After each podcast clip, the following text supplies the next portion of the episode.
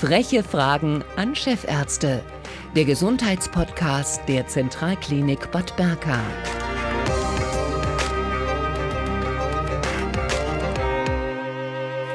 Herzlich willkommen zur Mai-Ausgabe der frechen Fragen an Chefärzte. Rund zwei Millionen Menschen in Deutschland wissen nicht, dass sie Diabetiker sind. Diabetes ist nicht sofort als heftiges Symptom zu spüren, doch es ist prinzipiell unwahrscheinlich, dass ein Diabetes über viele Jahre unerkannt bleibt. Vielen Dank, dass Sie heute unsere frechen Fragen beantworten, Herr Professor Dieter Hirsch, Chefarzt der Klinik für Innere Medizin, Gastroenterologie und Endokrinologie an der Zentralklinik Bad Berka. Die Diagnose Diabetes ist äh, für viele Menschen im mittleren Alter erst einmal ein Schock.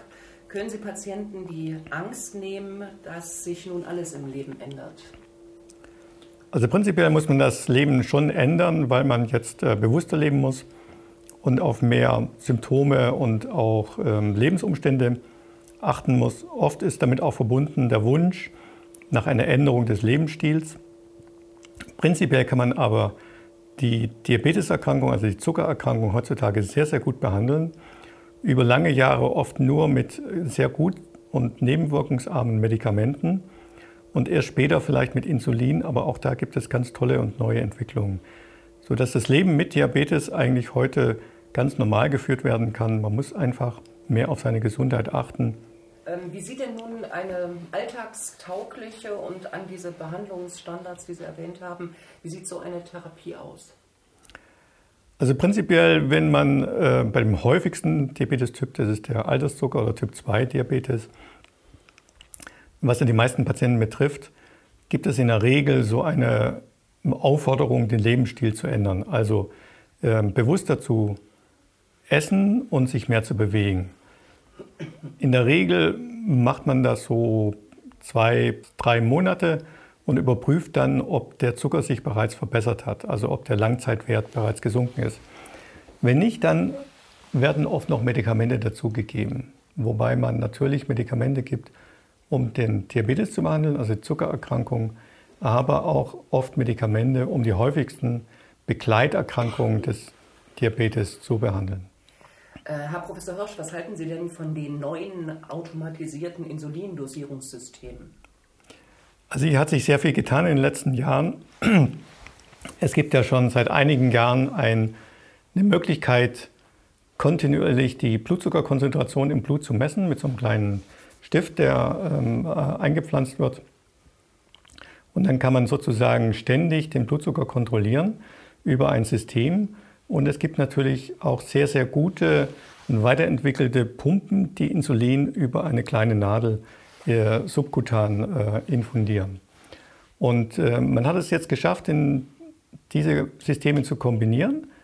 In den vergangenen Jahren waren das oft engagierte Basteleien, ähm, man hat es dann über eine iPhone-App dann zusammengeschaltet und, äh, zu, und kombiniert. Das geht ganz gut über Bluetooth-Systeme, aber es war natürlich nicht zugelassen. Und äh, seit neuestem gibt es jetzt ein kombiniertes System, das die äh, Insulingabe über eine Insulinpumpe und die dauerhafte Blutzuckermessung kombiniert.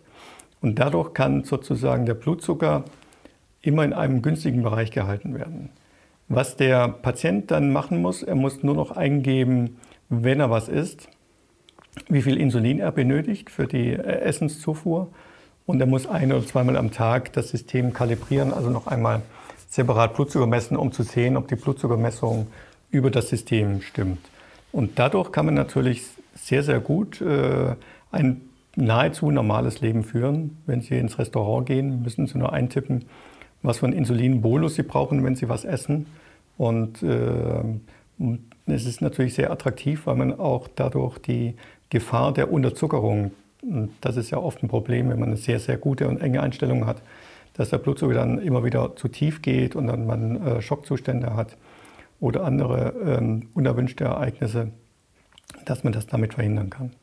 Also das ist sehr, sehr attraktiv und das ist eine super gute Sache und damit kann man als Insulinpflichtiger, also wenn man Typ 1 Diabetes hat oder wenn man äh, beim Alterszucker eine Insulinpflichtigkeit hat und ein Langzeit- und Mahlzeiteninsulin braucht normalerweise. Damit kann man äh, das dann ersetzen und das funktioniert sehr, sehr gut und äh, Man muss halt immer ein, ein Bluetooth, Bluetooth-fähiges Handy mit sich führen, das das Ganze dann über eine App dann verrechnet und steuert. Ja. Im letzten Jahr wurde ja auch ähm, so ein ultraschnelles Mahlzeiteninsulin zugelassen. Äh, Liumjev, ähm, was halten Sie davon? Also auch hier gibt es jetzt für die Leute, die Insulin spritzen müssen mit einem Pen, ähm, ganz tolle neue Entwicklung. Es gibt sowohl Insuline, die sehr, sehr lange wirken, also bis zu einer Woche, sodass man das Langzeitinsulin nicht so häufig spritzen muss. Und es gibt für die Mahlzeiteninsuline, also die man zu den Mahlzeiten spritzt, Neuentwicklungen, die sehr, sehr kurz wirksam sind. Und äh, das ist natürlich toll, weil man auch dadurch ein fast normales Leben führen kann. Also Sie können sogar ins Restaurant ge gehen und wenn das Essen auf den Tisch kommt, abschätzen, wie viel Insulin Sie brauchen und das dann spritzen. Dieser sogenannte Spritz-Essabstand ist äh, durch das schnelle Insulin verringert.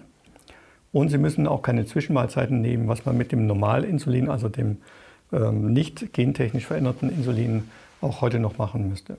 Na? Also die Freiheitsgrade nehmen zu und das ist natürlich tolle Neuigkeiten für die Diabetiker. Durch die ultraschnellen Insuline können die Blutzuckerspitzen sehr gut abgefangen werden nach einer Mahlzeit und man kann sozusagen eine sehr, sehr gute Blutzuckereinstellung erreichen, fast wie bei einer normalen Bauchspeicheldrüse. Mhm. Ähm, das ist nun, glaube ich, schon unsere zweite Sendung zum Thema Diabetes in dieser Corona-Zeit. Was raten Sie denn ähm, Menschen, die eine Diabetes haben äh, und jetzt vielleicht auch Angst haben, ins Krankenhaus zu gehen, in eine Arztpraxis zu gehen? Also in der Regel ist im gesamten medizinischen Bereich äh, gibt es äh, sehr gute Hygienekonzepte und äh, auch die Arztpraxen haben sich mittlerweile darauf eingestellt und äh, die Patientenzahl äh, äh, limitiert, die Abstände sind gegeben. Also die Gefahren der Ansteckung äh, sowohl im Krankenhaus wie auch in der Arztpraxis sind gering. Und von daher rate ich immer, äh, Kontrolltermine wahrzunehmen, auf jeden Fall. Und aus Angst vor einer Ansteckung nicht Kontrolltermine zu verschieben. Das ist auf jeden Fall sinnvoller als die Termine ausfallen zu lassen. Außerdem gibt es ja die Möglichkeit für Patienten mit Diabetes heutzutage, sich schon impfen zu lassen, unabhängig vom Alter. Und äh, wenn man das wahrnimmt und dann zwei Impfungen hat, dann ist die Gefahr einer Infektion ja auch sehr gering. Mhm.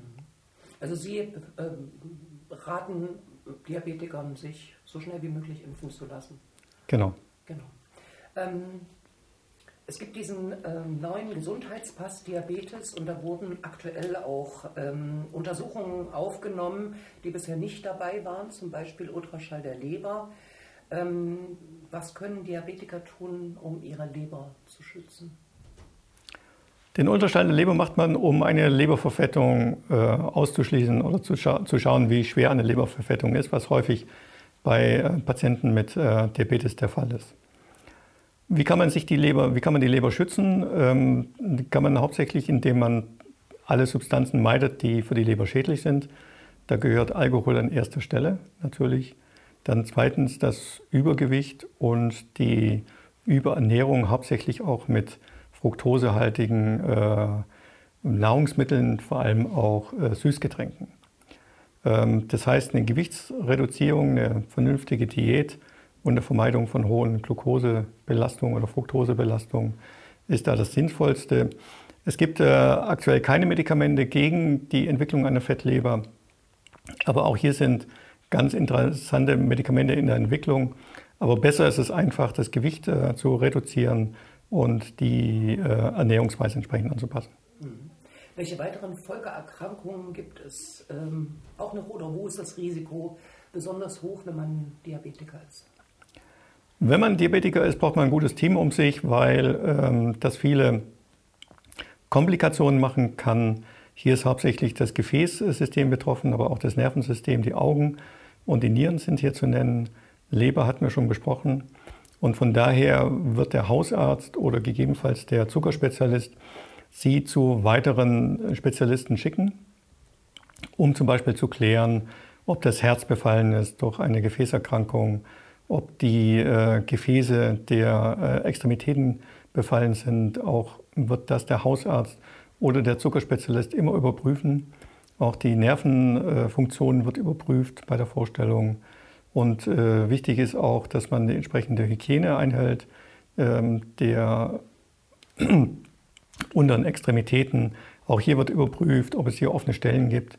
Also man braucht so eine Art Team um sich und das wird am besten durch den Hausarzt oder den Zugarzt dann äh, koordiniert.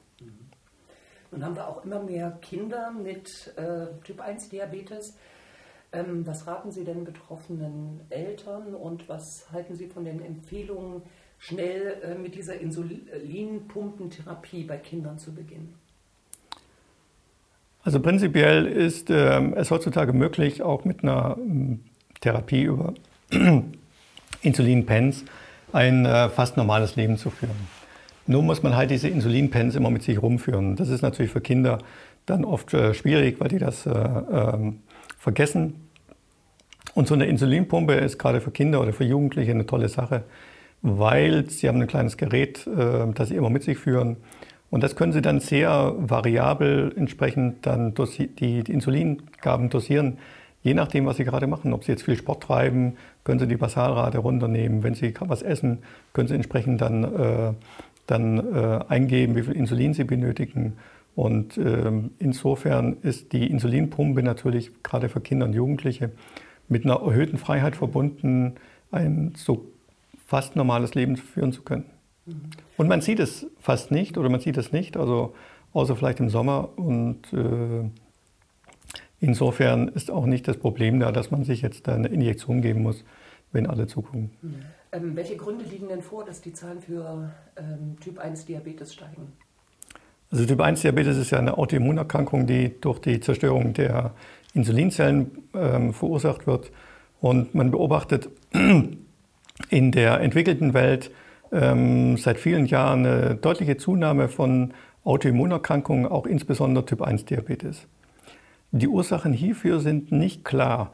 Man nimmt an, dass durch die besseren hygienischen Lebensumstände und damit verbunden weniger Infektionen, auch weniger äh, Parasitenbefall, das Immunsystem sozusagen freie Kapazitäten hat und sich dann äh, dem Körper zuwendet. Von daher, ähm, das ist aber nur eine Hypothese und nicht bewiesen. Aber es ist schon deutlich zu sehen, dass jedes Jahr 4% mehr Typ-1-Diabetiker im jugendlichen Alter diagnostiziert werden. Also mehr auch im Garten spielen lassen, auch mal im dreckigen Sandkasten spielen lassen und ansonsten äh, ein bisschen weniger mit Desinfektionsmitteln arbeiten im Haushalt.